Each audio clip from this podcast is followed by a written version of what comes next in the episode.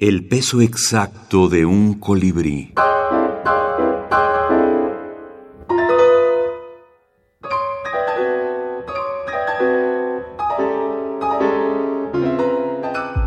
Minificción mexicana contemporánea.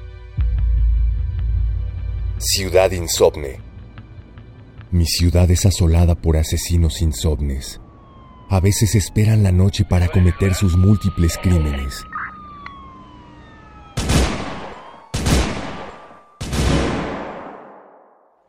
Pero no siempre es así. Con frecuencia actúan en medio del intenso resplandor del sol de Culiacán. Ni la luz, ni la oscuridad, ni los policías los detienen. Actúan como seres sedientos de sangre.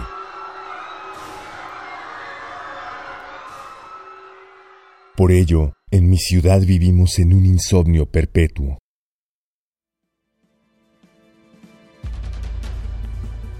Dina Grijalva Gloria Ramírez Fermín.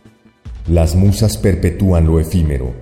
Antología de microrelatistas mexicanas. Micrópolis, Perú, 2017.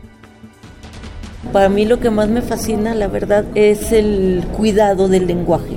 Y por eso me gusta la minificción, como me gusta en la poesía el soneto. No sé. O sea, esta especie de trabajo de orfebrería en la minificción, o sea, que me parece como los miniaturistas o como quienes trabajan joyas muy pequeñas, sí, que en esa pedazo, en, un milímetro ahí tienen que hacer un trabajo de pulido. Bueno, creo que el de la minificción, a mí, a mí la parte que más me gusta de la minificción es la minificción que trabaja mucho el lenguaje. Este trabajo que yo llamo casi de orfebrería.